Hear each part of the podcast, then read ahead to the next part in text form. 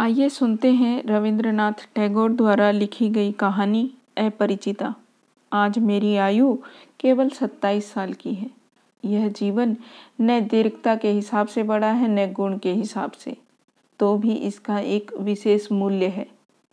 यह उस फूल के समान है जिसके वृक्ष पर भरमरा बैठा हो, और उसी पदक्षेप के इतिहास ने उसके जीवन के फल में गुठली का सा रूप धारण कर लिया हो। वह इतिहास आकार में छोटा है, उसे छोटा करके ही लिखूंगा।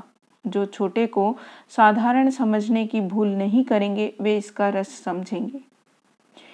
कॉलेज में पास करने के लिए जितनी परीक्षाएं थी सब मैंने खत्म कर ली हैं। बचपन में मेरे सुंदर चेहरे को लेकर पंडित जी को सेमल के फूल तथा माकाल फल, बाहर से देखने में सुंदर तथा भीतर से दुर्गंध युक्त और अखाद्य गुद्दे वाला एक फल के साथ मेरी तुलना करके हंसी उड़ाने का मौका मिला था। तब मुझे इससे बड़ी लज्जा लगती थी, किंतु बड़े होने पर सोचता रहा हूँ कि यदि पुनर्जन्म हो तो मेरे मुख पर स्वरूप और पंडित जी के मुख पर विद्रूप इसी प्रकार प्रकट हो। एक दिन था जब मेरे पिता गरीब थे।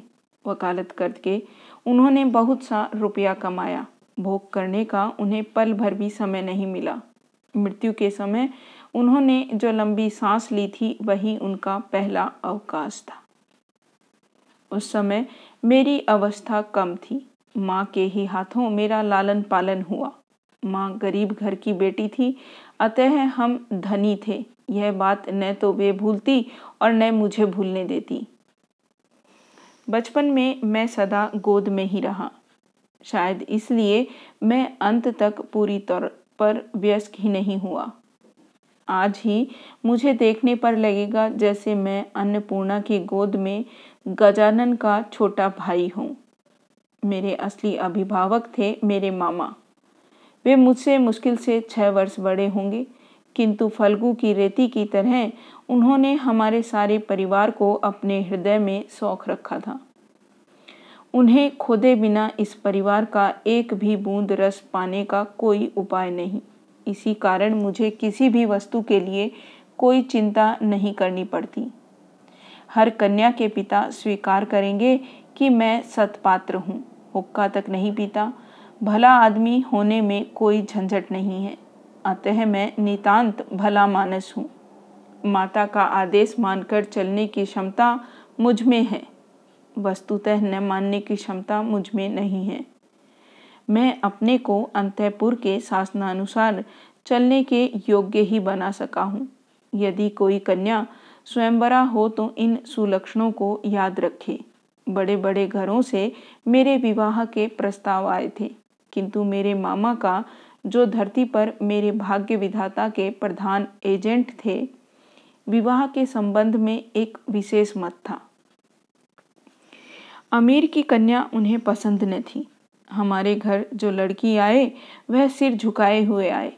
वे यही चाहते थे। फिर भी रुपए के प्रति उनकी नस नस में आसक्ति समाई हुई थी। वे ऐसा समधी चाहते थे जिसके पास धन तो न हो पर जो धन देने में त्रुटि न करे, जिसका शोषण तो कर लिया जाए पर जिसे घर आने पर गुड़गुड़ी के बदले बंधे हुक्के में गुड़गुड़ी हुक्का अधिक सम्मान सूचक समझा जाता है। बंधा हुआ हुक्का मामूली हुक्का होता है, तंबाकू देने पर जिसकी शिकायत न सुननी पड़े।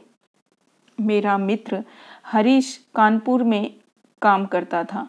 छुट्टियों में उसने कोलकाता आकर मेरा मन चंचल कर दिया। बोला, सुनो जी, अगर लड़की की बात हो तो एक अच्छी खासी लड़की है। कुछ दिन पहले ही एमए पास किया था। सामने जितनी दूर तक दृष्टि जाती है छुट्टी धूं धूं कर रही थी। परीक्षा नहीं है, उम्मीदवारी नहीं, नौकरी नहीं, अपनी जायदाद देखने की चिंता भी नहीं, शिक्षा भी नहीं, इच्छा भी नहीं। होने में भीतर माँ थी और बाहर मामा। इस अवकाश की मरुभूमि में मेरा हृदय उस समय विश्वव्यापी नारी रूप की मरीचिका देख रहा था। आकाश में उसकी दृष्टि थी, वायु में उसका निश्वास, तरु मरमर में उसकी रहस्यमयी बातें। ऐसे में ही हरीश आकर बोला, अगर लड़की की बात हो तो। मेरा तन मन वसंत वायु से दोलायित बकुल वन की नव पलाश राशि की भांति धूप छाह का पट भुनने लगा। हरीश आदमी था रसिक, रस उड़ेल कर वर्णन करने की उसमें शक्ति थी, और मेरा मन था त्रिशाक्त। मैंने हरीश से कहा, एक बार मामा से बात चला कर देखो। बैठक जमाने में हरीश अद्वितीय था, इससे सर्वत्र उसकी खातिर होती थी। मामा भी उसे पाकर छोड़ना नहीं चाहते थे। बात उनकी बैठक में चली। लड़की की अपेक्षा लड़की की पिता की जानकारी ही उनके लिए महत्वपूर्ण थी। पिता की अवस्था वे जैसी चाहते थे वैसी ही थी।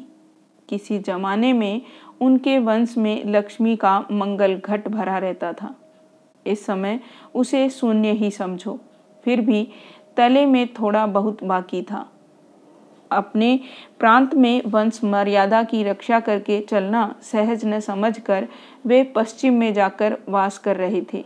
वहाँ गरीब गृहस्थ की भांति रहते थे। एक लड़की को छोड़कर उनके और कोई नहीं था, अतएव उसी के पीछे लक्ष्मी के घट को एकदम औंधा कर देने में हिचकिचाहट नहीं करेंगे।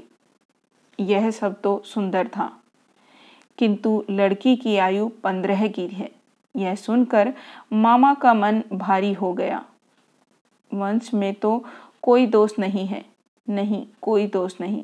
पिता अपनी कन्या के योग्य वर कहीं भी न खोज पाए। एक तो वर की हाट में महंगाई थी, 30 पर धनुष भंग की शर्त, अतः बाप सब्र किए बैठे हैं, किंतु कन्या की आयु सब्र नहीं करती। जो हो, हरीश की सरस रचना में गुण था। मामा का मन नरम पड़ गया। विवाह का भूमि का भाग निर्विघ्न पूरा हो गया।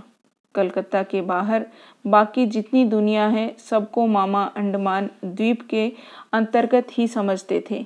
जीवन में एक बार विशेष काम से वे कोनगर तक गए थे। मामा यदि मनु होते तो वे अपनी संहिता में हावड़ा के पुल को पार करने का एकदम निषेध कर देते।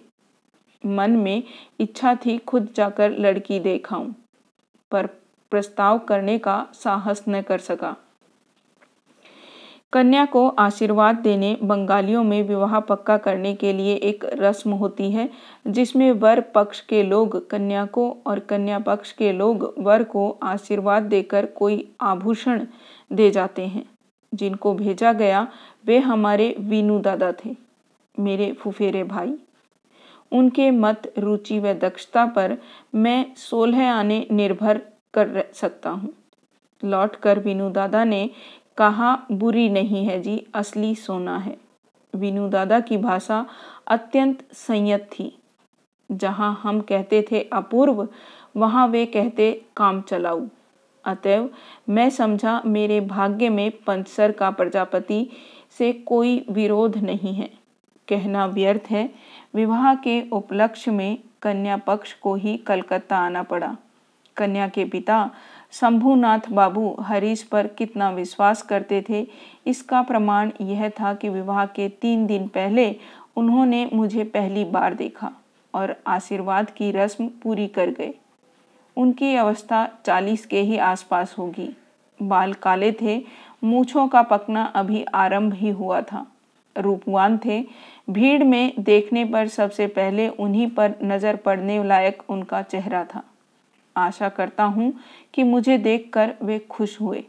समझना कठिन था, क्योंकि वे अल्पभाषी थे। जो एकाध बात कहते भी थे, उसे मानो पूरा जोर देकर नहीं कहते थे। इस बीच मामा का मुंह अबाध गति से चल रहा था। धन में, मान में हमारा स्थान शहर में किसी से कम नहीं था। वे नाना प्रकार से इसी का प्रचार कर रहे थे। शंभुनाथ बाबू ने इस बात में बिल्कुल योग नहीं दिया। किसी भी प्रसंग में कोई हाँ या हूँ तक नहीं सुनाई पड़ी। मैं होता तो निरुत्साहित हो जाता, किंतु मामा को हतोत्साहित करना कठिन था। उन्होंने शंभुनाथ बाबू का शांत स्वभाव देखकर सोचा कि आदमी बिल्कुल निर्जीव है, तनिक भी तेज नहीं। समधियों में और जो हो तेज भाव होना पाप है, अतएव मन ही मन मामा खुश हुए। शम्भुनाथ बाबू जब उठे तो मामा ने संक्षेप में ऊपर से ही उनको विदा कर दिया। गाड़ी में बिठाने नहीं गए। दहेज के संबंध में दोनों पक्षों में बात पक्की हो गई थी। मामा अपने को असाधारण चतुर समझकर गर्व करते थे। बातचीत में वे कहीं भी कोई छिद्र न छोड़ते।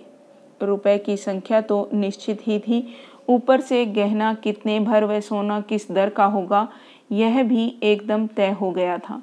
मैं स्वयं इन बातों में नहीं था, न जानता ही था कि क्या लेन देन निश्चित हुआ है। मैं जानता था कि एक स्थूल भाग ही विवाह का एक प्रधान अंग है और उस अंश का भार जिनके ऊपर है वे एक कोड़ी भी नहीं ठगाएंगे। वस्तुतः अत्यंत चतुर व्यक्ति के रूप में मामा हमारे सारे परिवार में गर्व की प्रधान वस्तु थे। जहाँ कहीं भी हमारा कोई संबंध हो, पर्वत की बुद्धि की लड़ाई में जीतेंगे यह बिल्कुल पक्की बात थी। इसलिए हमारे यहाँ कभी न रहने पर भी वह दूसरे पक्ष में कठिन अभाव होते हुए भी हम जीतेंगे, हमारे परिवार की जिद थी। इसमें चाहे कोई बचे या मरे। हल्दी चढ़ाने की रस्म बड़ी धूमधाम से हुई।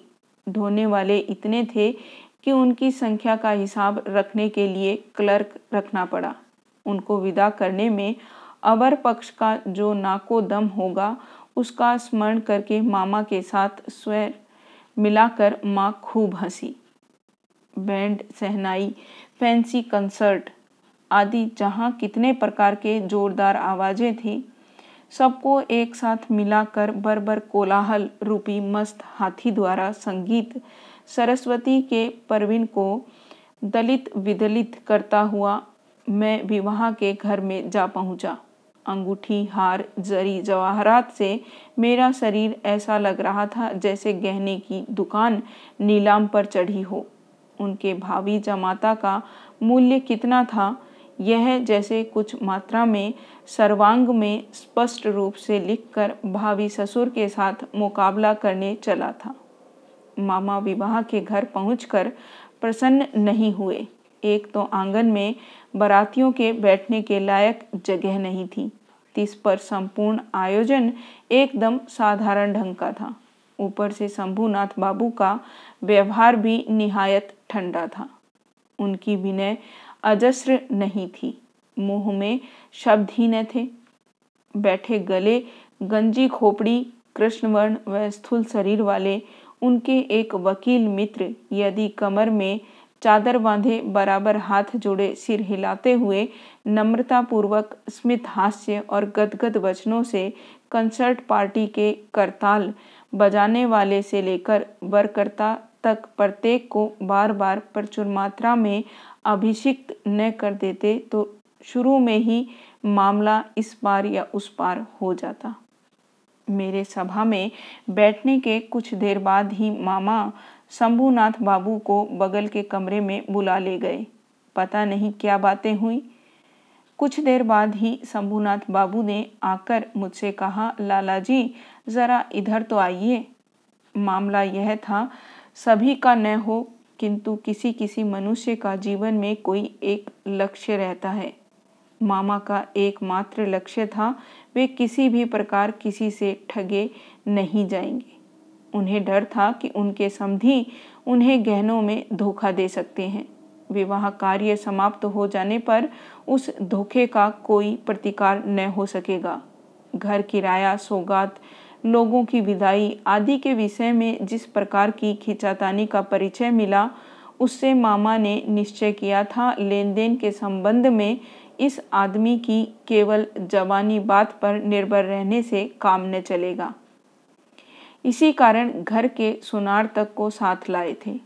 बगल के कमरे में जाकर देखा मामा एक कुर्सी पर बैठे थे, एक सुनार अपनी तराजू, बाट और कसौटी लिए जमीन पर। शम्भुनाथ बाबू ने मुझसे कहा, तुम्हारे मामा कहते हैं कि विवाह कार्य शुरू होने के पहले ही वे कन्या के सारे गहने जचवा देंगे। इसमें तुम्हारी क्या राय है?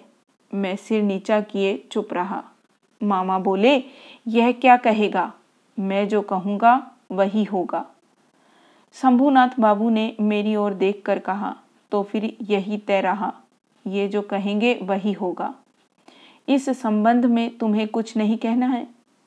मैंने ज़रा गर्दन हिलाकर इशारे से बताया, इन सब बातों में मेरा बिल्कुल भी अधिकार नहीं है। अच्छा तो बैठो, लड़की के शरीर से सारा गहना उतार कर लाता हूँ, यह कहते हुए वह उठे। मामा बोले, अनुपम यहाँ क्या करेगा, वह सभा में जाकर बैठे।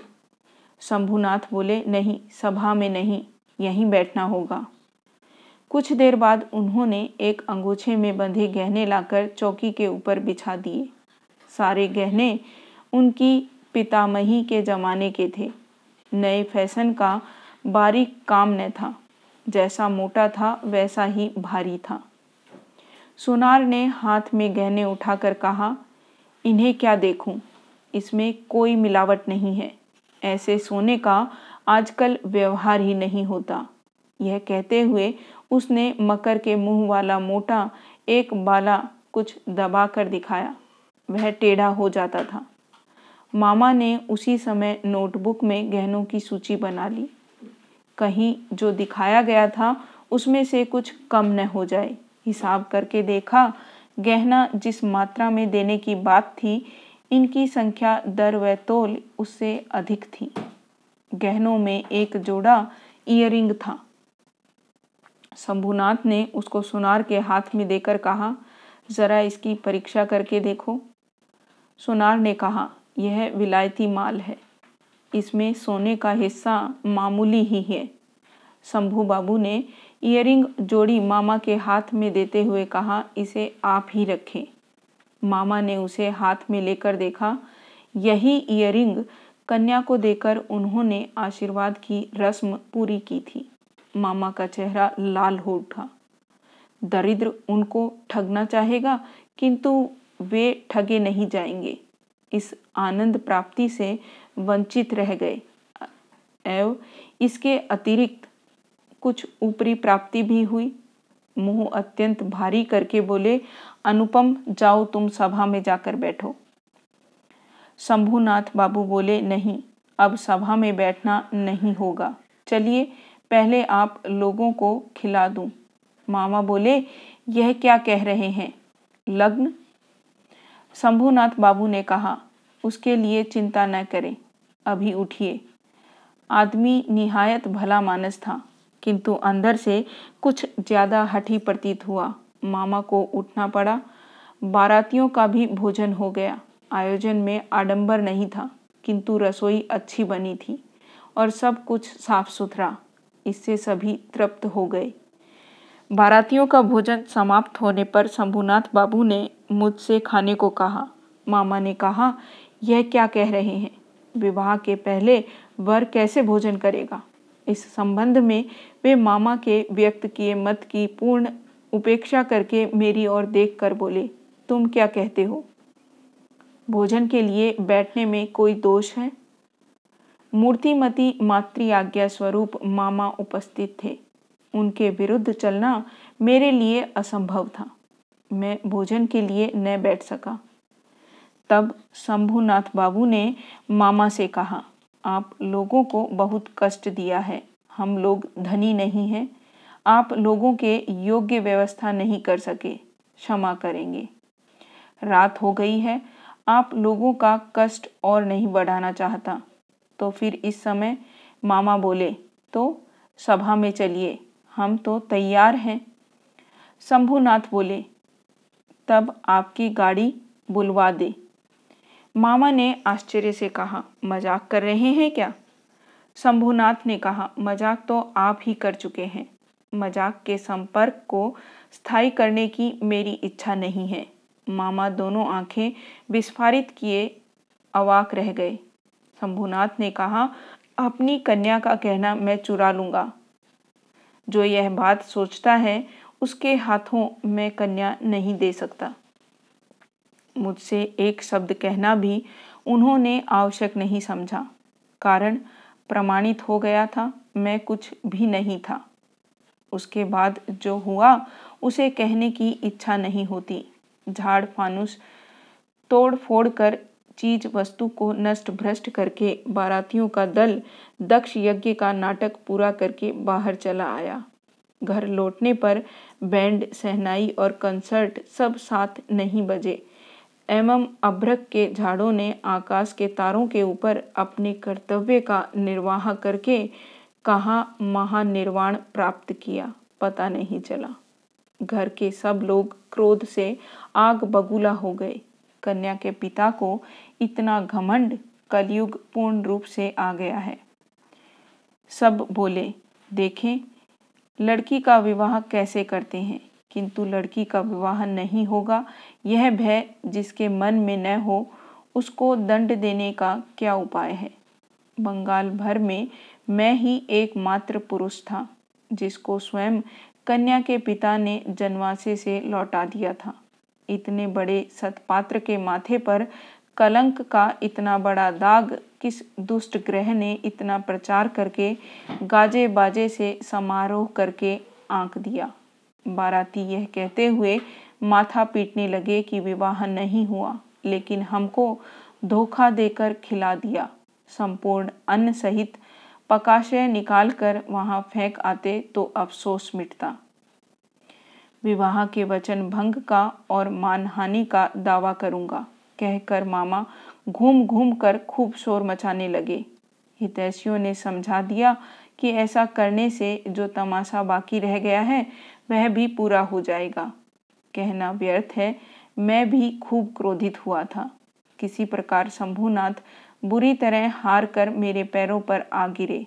मूँछों की रेखा पर ताव देते देते केवल यही कामना करने लगा, किंतु इस आक्रोश की काली धारा के समीप एक और स्रोत बह रहा था जिसका रंग बिल्कुल भी काला नहीं था। संपूर्ण मन उस अपरिचित की ओर दौड़ गया। अभी तक उसे किसी भी प्रकार वापस नहीं मोड़ सका, दीवार की आड़ में रह गया। उसके माथे पर चंदन चर्चित था, देह पर लाल साड़ी, चेहरे पर लज्जा की ललाई। हृदय में क्या था यह कैसे कह सकता हूँ। मेरे कल्प लोक की कल्पता वसंत के समस्त फूलों का भार मुझे निवेदित कर देने के लिए झुक पड़ी थी। हवा आ रही थी, सुगंध मिल रही थी, पत्तों का शब्द सुन रहा था। केवल एक पग बढ़ाने की देर थी, इसी बीच वह पग भर की दूरी क्षण भर में असीम हो गई। इतने दिन तक रोज शाम को मैंने विनु दादा के घर जाकर उनको परेशान कर डाला था। विनु दादा की वर्णन शैली की अत्यंत सघन संक्षिप्तता के कारण उनकी प्रत्येक बात से स्फुलिंग के समान मेरे मन में आग लगा देती थी।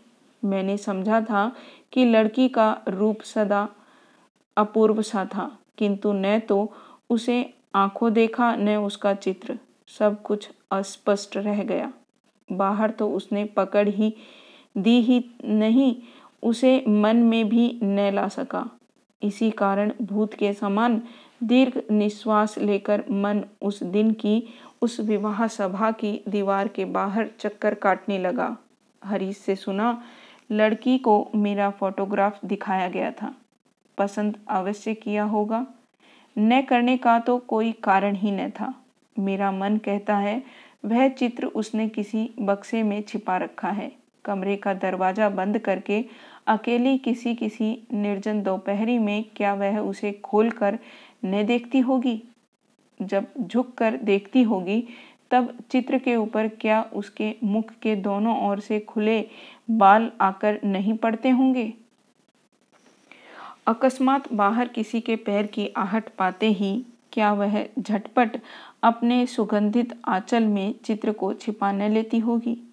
दिन बीत जाते हैं, 1 वर्ष बीत गया।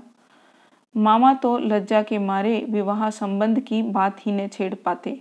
माँ की इच्छा थी मेरे अपमान की बात जब समाज के लोग भूल जाएंगे तब विवाह का प्रयत्न करेगी। दूसरी ओर मैंने सुना कि शायद उस लड़की को अच्छा वर मिल गया है, किंतु उसने प्रण किया है कि विवाह नहीं करेगी। सुनकर मन आनंद के आवेश से भर गया। मैं कल्पना में देखने लगा वह अच्छी तरह खाती नहीं।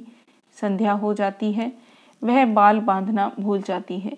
उसके पिता उसके मुंह की ओर देखते हैं और सोचते हैं, मेरी लड़की दिनों दिन ऐसी क्यों होती जा रही है।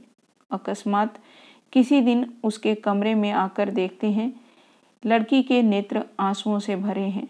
पूछते हैं, बेटी तुझे क्या हो गया है, मुझे बता। लड़की झटपट आंसू पोंछकर कहती है, कहाँ कुछ भी तो नहीं हुआ पिताजी, आपकी इकलौती लड़की है न, बड़ी लाडली लड़की है। अनावृष्टि के दिनों में फूल की कली के समान जब लड़की एकदम मुरझा गई तो पिता के प्राण और अधिक सहन न कर सके। मान त्याग कर वे दौड़कर हमारे दरवाजे पर आए। उसके बाद मन में जो काले रंग की धारा बह रही थी वह मानो काले सांप के समान रूप धर कर फूंकार उठी। उसने कहा, अच्छा है, फिर एक बार विवाह का साज सजाया जाए, रोशनी जले, देश विदेश के लोगों को निमंत्रण दिया जाए। उसके बाद तुम वर के मोर को पैरों से कुचलकर दलबल लेकर सभा से उठकर चले आओ। किंतु जो धारा अश्रु जल के समान शुभ्र थी वह राजहंस का रूप धारण करके बोली, जिस प्रकार मैं एक दिन दमयंती के पुष्प वन में गई थी, मुझे उसी प्रकार एक बार उड़ जाने दो, मैं विरहिणी के कानों में एक बार सुख संदेह दे आऊं। उसके बाद दुख की रात बीत गई। नव वर्षा का जल बरसा, म्लान फूल से मुंह उठाया। इस बार उस दीवार के बाहर सारी दुनिया के और सब लोग रह गए, केवल एक व्यक्ति के भीतर प्रवेश किया। फिर मेरी कहानी खत्म हो गई। लेकिन कहानी ऐसे खत्म नहीं हुई। जहाँ पहुंचकर वह अनंत हो गई है, वहाँ का थोड़ा सा विवरण बताकर अपना यह लेख समाप्त करूँगा। माँ को लेकर तीर्थ करने जा रहा था। भार मेरे ही ऊपर था क्योंकि मामा इस बार भी हावड़ा पुल के पार नहीं हुए। रेलगाड़ी में सो रहा था। झोंके खाते खाते दिमाग में नाना प्रकार के बिखरे स्वप्नों का झुनझुना बज रहा था। अकस्मात किसी एक स्टेशन पर जाग पड़ा। वह भी प्रकाश अंधकार मिश्रित एक स्वप्न था। केवल आकाश के तारागण चिर परिचित थे और सब अपरिचित अस्पष्ट था। स्टेशन की कई सीधी खड़ी बत्तियां प्रकाश द्वारा यह धरती कितनी अपरिचित है एवं जो चारों ओर है वह कितना अधिक दूर है, यही दिखा रही थी। गाड़ी में माँ सो रही थी। बत्ती के नीचे हरा पर्दा टंगा था। ट्रंक, बक्स, सामान सब एक दूसरे के ऊपर तितर बितर पड़े थे। वह मानो स्वप्न लोक का उल्टा पुल्टा सामान हो, जो संध्या की हरी बत्ती के टिमटिमाते प्रकाश में होने और न होने के बीच न जाने किस ढंग से पड़ा था। इस बीच उस विचित्र जगत की अद्भुत रात में कोई बोल उठा, जल्दी आ जाओ, इस डिब्बे में जगह है। लगा जैसे गीत सुना हो। बंगाली लड़की के मुख से बंगला बोली कितनी मधुर लगती है, इसका पूरा पूरा अनुमान ऐसे अनुपयुक्त स्थान पर अचानक सुनकर ही किया जा सकता है। किंतु इस स्वर की निरी एक लड़की का स्वर कहकर श्रेणी भुक्त कर देने से काम नहीं चलेगा। यह किसी अन्य व्यक्ति का स्वर था। सुनते ही मन कह उठता है, ऐसा तो पहले कभी नहीं सुना। गले का स्वर मेरे लिए सदा ही बड़ा सत्य रहा है। रूप भी कम बड़ी वस्तु नहीं है, किंतु मनुष्य में जो अंतरतम और अनिर्वचनीय है, मुझे लगता है जैसे कंठ स्वर उसी की आकृति हो। चटपट जंगला खोलकर मैंने मुंह बाहर निकाला, कुछ भी न दिखा। प्लेटफार्म पर अंधेरे में खड़े गार्ड ने अपनी एक आंख वाली लालटेन हिलाई। गाड़ी चल दी। मैं जंगले के पास बैठा रहा। मेरी आंखों के सामने कोई मूर्ति न थी, किंतु हृदय में मैं एक हृदय का रूप देखने लगा। वह जैसे इस तारामयी रात्रि के समान हो, जो आवर्त कर लेती है किंतु उसे पकड़ा नहीं जा सकता। जो स्वर अपरिचित कंठ के स्वर क्षण भर में ही तुम मेरे चिर परिचित के समान आकर बैठ गए हो। तुम कैसे अद्भुत हो, चंचल काल के शुद्ध हृदय के ऊपर के फूल के समान खिले हो, किंतु उसकी लहरों के आंदोलन से कोई पंखुड़ी तक नहीं हिलती। अपरि में कोमलता में जरा भी दाग नहीं पड़ता। गाड़ी लोहे के मृदंग पर ताल देती हुई चली। मैं मन ही मन गाना सुनता जा रहा था। उसकी एक ही टेक थी, डिब्बे में जगह है क्या जगह, है क्या जगह, मिले कैसे। कोई किसी को नहीं पहचानता, साथ ही यह न पहचानना मात्र कोहरा है, माया है। उसके छिन्न होते ही फिर परिचय का अंत नहीं होता। ओ सुधा में स्वर, जिस हृदय के तुम अद्भुत रूप हो, वह क्या मेरा चिर परिचित नहीं है। जगह है, जल्दी बुलाया था, जल्दी ही आया हूँ, क्षण भर भी देर नहीं की है। रात में ठीक से नींद नहीं आई। प्राय हर स्टेशन पर एक बार मुंह निकाल कर देखता। भय होने लगा कि जिसको देख नहीं पाया वह कहीं रात में ही न उतर जाए। दूसरे दिन सुबह एक बड़े स्टेशन पर गाड़ी बदलनी थी। हमारे टिकट फर्स्ट क्लास के थे। आशा थी भीड़ नहीं होगी। उतर कर देखा, प्लेटफार्म पर साहबों के अदरलियों का दल सामान लिए गाड़ी की प्रतीक्षा कर रहा है। फौज के कोई एक बड़े जनरल साहब भ्रमण के लिए निकले थे। 2-3 मिनट के बाद ही गाड़ी आ गई। समझा फर्स्ट क्लास का की आशा छोड़नी पड़ेगी। माँ को लेकर किस डिब्बे में चढ़ लूँ, इस बारे में बड़ी चिंता में पड़ गया। पूरी गाड़ी में भीड़ थी। दरवाजे झांकता हुआ घूमने लगा। इसी बीच सेकंड क्लास के डिब्बे से एक लड़की ने मेरी माँ को लक्ष्य करके कहा, आप हमारे डिब्बे में आइए ना, यहाँ जगह है। मैं तो चौंक पड़ा। वही अद्भुत मधुर स्वर और वही गीत की टेक, जगह है। क्षण भर की भी देर न करके माँ को लेकर डिब्बे में चढ़ गया। सामान चढ़ाने का समय प्राय नहीं था। मेरे जैसा असमर्थ दुनिया में कोई न होगा।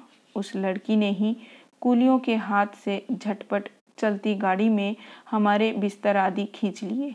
फोटो खींचने का मेरा एक कैमरा स्टेशन पर ही छूट गया, ध्यान ही न रहा। उसके बाद क्या लिखूं नहीं जानता। मेरे मन में एक अखंड आनंद की तस्वीर है। उसे कहाँ से शुरू करूं, कहाँ समाप्त करूं। बैठे बैठे एक वाक्य के बाद दूसरे वाक्य की योजना करने की इच्छा नहीं होती। इस बार उसी स्वर को आंखों से देखा। इस समय भी वह स्वर ही जान पड़ा। माँ के मुंह की ओर ताका, देखा कि उनकी आंखों के पलक नहीं गिर रहे थे। लड़की की अवस्था 16 या 17 वर्ष की होगी, किंतु नवयौवन ने उसके देह मन पर कहीं भी जैसे जरा भी भार न पड़ा हो। उसकी गति सहज, दीप्ति निर्मल, सौंदर्य की सुचिता अपूर्व थी। उसमें कहीं कोई जड़ता न थी। मैं देख रहा हूँ, विस्तार से कुछ भी कहना मेरे लिए असंभव है। यही नहीं, वह किस रंग की साड़ी किस प्रकार पहने हुए थी यह भी ठीक से नहीं कह सकता।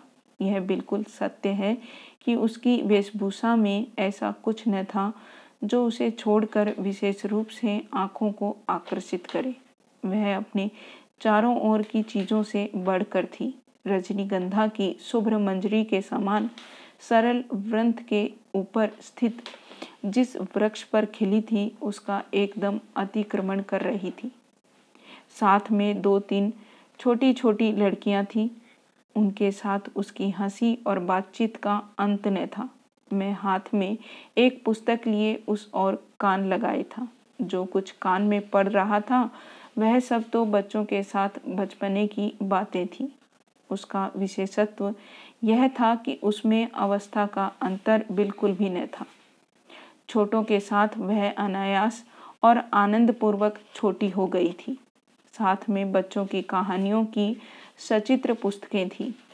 उसी की कोई कहानी सुनाने के लिए लड़कियों ने उसे घेर लिया था। यह कहानी अवश्य ही उन्होंने 20-25 बार सुनी होगी। लड़कियों का इतना आग्रह क्यों था यह मैं समझ गया। उस सुधाकंठ की सोने की छड़ी से सारी कहानी सोना हो जाती थी। लड़की का संपूर्ण तन मन पूरी तरह प्राणों से भरा था। उसकी सारी चाल ढाल स्पर्श में प्राण उमड़ रहा था। अतः लड़कियां जब उसके मुंह से कहानी सुनती तब कहानी नहीं उसी को सुनती। उनके हृदय पर प्राणों का झरना झर पड़ता। उसके उस उद्भाषित प्राण ने मेरी उस दिन की सारी सूर्य किरणों को सजीव कर दिया। मुझे लगा मुझे जिस प्रकृति ने अपने आकाश से बेशिष्ट कर रखा है वह उस तरणी के ही अक्लांत अम्लान प्राणों का विश्वव्यापी विस्तार है। दूसरे स्टेशन पर पहुंचते ही उसने खोमचे वाले को बुलाकर काफ़ी सी दाल मोट खरीदी और लड़कियों के साथ मिलकर बिल्कुल बच्चों के समान कलहास्य करते हुए निसंकोच भाव से खाने लगी। मेरी प्रकृति तो जाल से घिरी हुई थी, क्यों मैं अत्यंत सहज भाव से उस हंसमुख लड़की से एक मुट्ठी दाल मोठ न मांग सका। हाथ बढ़ाकर अपना लोभ क्यों नहीं स्वीकारा गया। माँ अच्छा और बुरा लगने के बीच दुचती सी हो रही थी। डिब्बे में मैं हूँ मर्द तो भी इसे कोई संकोच नहीं, खासकर वह इस लोभ की भांति खा रही है यह बात उनको पसंद नहीं आ रही थी और उसे बेहया कहने का भी उन्हें भ्रम न हुआ। उन्हें लगा इस लड़की की अवस्था हो गई है किंतु शिक्षा नहीं मिली। माँ एकाएक किसी से बातचीत नहीं कर पाती। लोगों के साथ दूर दूर रहने का ही उनको अभ्यास था। इस लड़की का परिचय प्राप्त करने की उनको बड़ी इच्छा थी किंतु स्वाभाविक बाधा नहीं मिटा पा रही थी। इसी समय गाड़ी एक बड़े स्टेशन पर आकर रुक गई। उन जनरल साहब के साथियों का एक दल इस स्टेशन से चढ़ने का प्रयत्न कर रहा था। गाड़ी में कहीं जगह नहीं थी। कई बार वे हमारे डिब्बे के सामने से निकले। माँ तो भय के मारे जड़ हो गई। मैं भी मन में शांति का अनुभव नहीं कर रहा था। गाड़ी छूटने के थोड़ी देर पहले एक देसी रेल कर्मचारी ने डिब्बों को दो बेंचों के सिरों पर नाम लिखे हुए दो टिकट लटका कर मुझसे कहा, इस डिब्बे की ये दो बेंचें पहले से ही दो साहबों ने रिजर्व करा रखी हैं। आप लोगों को दूसरे डिब्बे में जाना होगा। मैं तो झटपट घबरा कर खड़ा हो गया।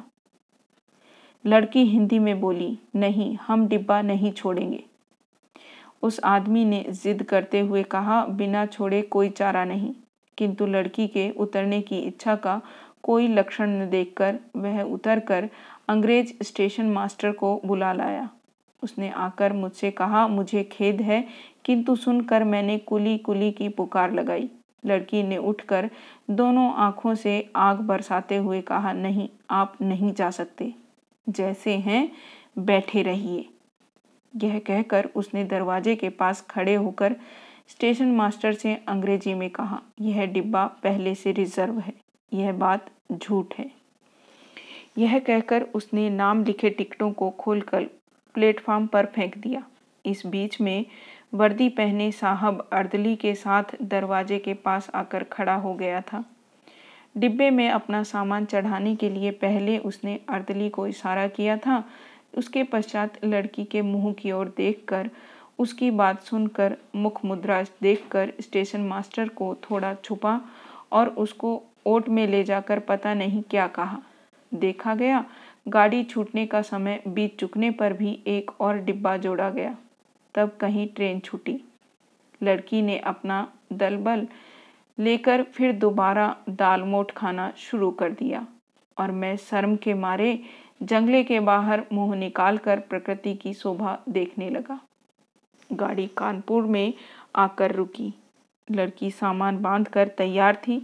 स्टेशन पर एक अबंगाली नौकर उनको उतारने का प्रयत्न करने लगा।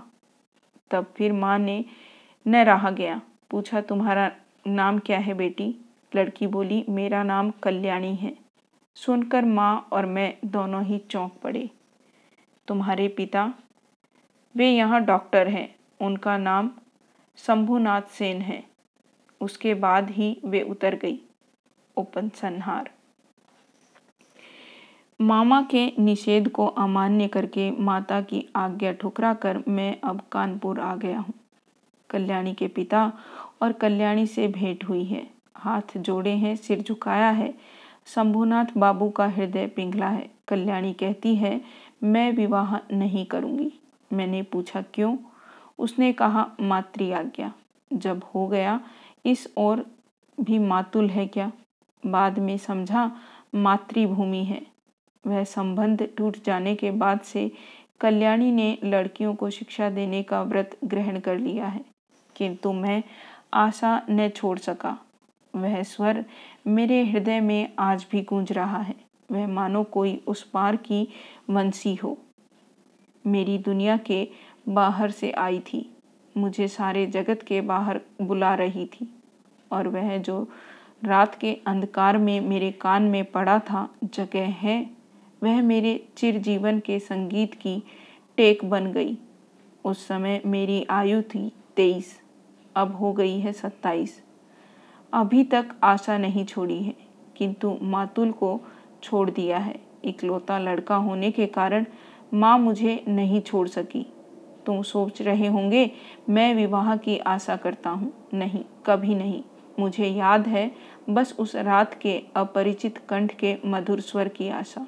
जगह है, अवश्य है, नहीं तो खड़ा हो जाऊंगा।